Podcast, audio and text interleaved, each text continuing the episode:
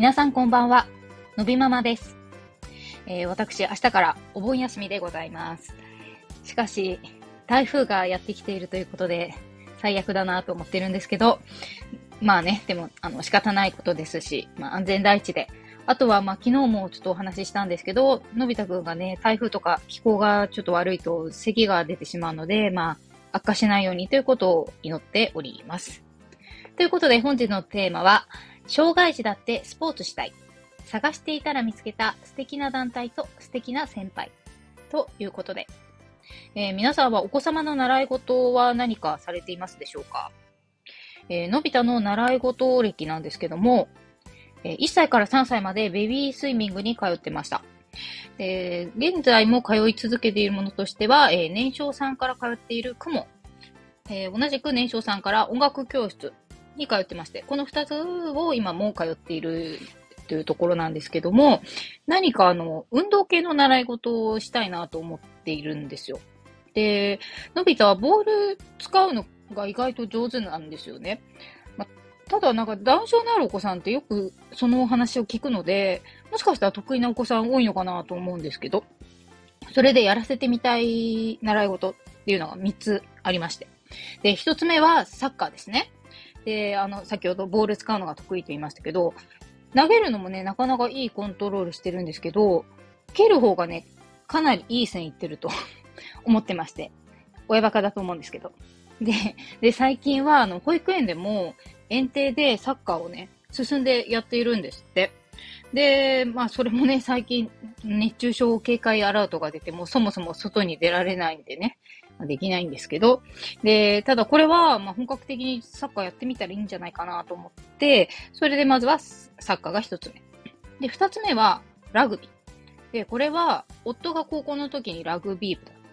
で、ラグビーで得たものがいろいろあるみたいで、やらせてみたいっていう気持ちがあるそうです。で、そして三つ目がサーフィン、ね、これは夫婦で少しだけかじったことがありまして、でもそれからすぐにのび太を妊娠したので、ちょっともう続かなかったんですけれども、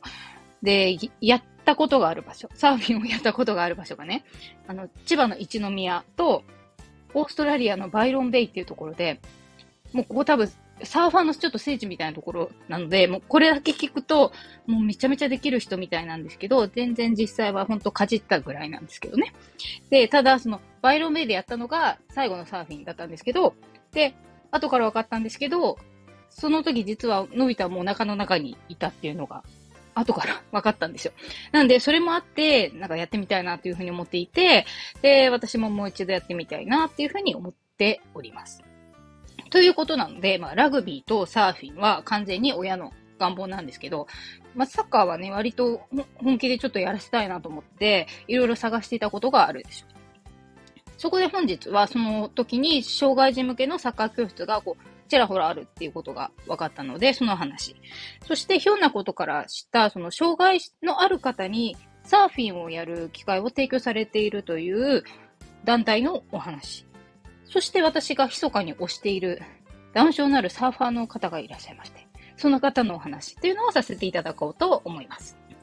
で、まずサッカー教室なんですけれども、障害児向けのクラス提供されている団体っていくつか多分あると思うんですけど、私が探す限りは関西に多いような気がするんですよね。で、以前、その中のアンブレ FC さんというところから、東京でも開催があるということでご案内をいただいたことがあるんですけども、ちょっと場所とタイミングが合わなくてですね、参加できなかったということがありました。それでいろいろ調べたんですけれども、日本知的障害者サッカー連盟という団体があることが分かりまして、で、ホームページから近くで参加できる教室がないかということを問い合わせすることができました。で、そうしましたらすぐにお返事をいただきまして、ただちょっと残念ながらどれも平日、開催が平日で、平日だとちょっと私仕事しているので連れていけないっていうところで、で、あと小学生からの参加だったりっていうのもあって、ちょっとまだ年長さんなのでというような感じで、ちょっと今すぐ参加できるところが見つからなくて、参加に至ってないので、ちょっと引き続き探している感じなんですけども、こちらに興味のある方はお問い合わせされてみるとよろしいかなと思います。で、そしてサーフィンですね。で、これに関しては、まずある方をね、ご紹介させていただきたいと思うんですけど、私、ある時この方のインスタグラムを拝見して、もうね、すごい感激しましたね。で、その方のお名前は、翔さんとおっしゃるんですが、18歳のダウン症のある男性です。サーフィンが本当にとっても上手です。そして、筋トレを欠かさずされていて、もう筋肉、隆々ですよ。もう率直に、ダウン症のある方でもこんな風に筋肉がついて、こんなに上手にサーフィンができるんだって、すごいって本当に思いました。そしてね、またね、笑顔が本当に素敵。だから、ぜひインスタグラムご覧ください。はい。それからインスタグラムをこうフォローさせていただいて、密かにね、推し活させていただいてるんですけど。で、ある日、とあるね、福祉の冊子をちょっと見る機会がありまして、見てたんですよ。そうしましたら、ナミニケーションズさんという団体を発見したんですね。で、こちらは障害のある方にもサーフィンの機会を与えたいという活動をされている団体なんですけれども、それを見て、いいなと思って、いつかね、のび太と参加してみたいななんて思いながら、その記事を拝読しました。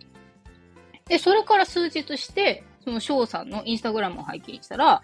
なんとそのナミニケーションズさんに参加されてるっていう風になってて、これ先日私冊子で見たやつだと思ってね。で、すごい嬉しくなって、思わずコメントをさせていただいたんですよ。そうしましたらお母様から、非常に丁寧なお返事いただきまして。で、その後少しメッセージのやり取りもさせていただいたんですね。それですごいなと思ったんですけども、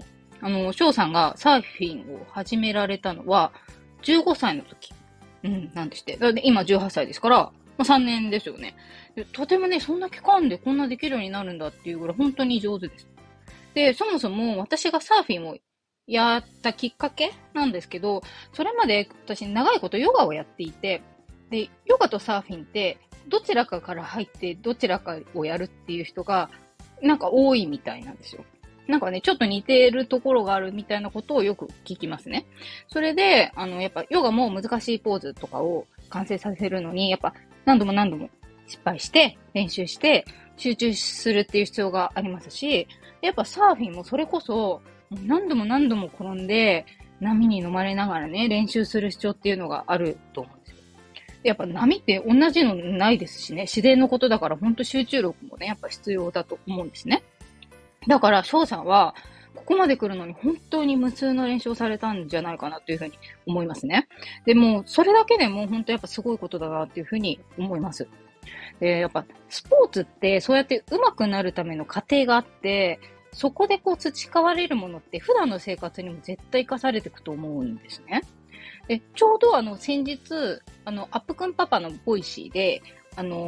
高校野球の西東京大会に、特別支援学校の合同チームの生徒が、初めて出場されたっていうお話されてたんですけど、やっぱ、そこでもお話されてましたけど、本当にやっぱスポーツから得るものって、もうやっぱたくさんあるって思うんですよ。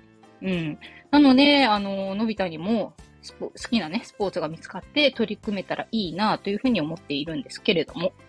で、今回、その翔さんのね、お母様とメッセージのやり取りを少しさせていただきまして、いろいろお話をね、してくださったんですけれども、で、今日この放送でご紹介させていただいてもいいですかっていうふうにお伺いしたら、もうどうぞっていうふうにご快諾いただきまして、で、息子さんがね、どなたかの励みになるなら本望ですっていうふうにおっしゃってくださいました。で、本当、翔さんの存在に励まされたりとか希望を持っている方っていうのはたくさんいらっしゃると思いますし、もう私にとっても本当に希望だなっていうふうに思いますね。で、やっぱこうやっていろんなことにチャレンジする先輩方の姿っていうのは、やっぱり本当に励みになりますね。ですから、ぜひね、本当にかっこいいので、翔さんの姿、インスタグラムでぜひぜひご覧ください。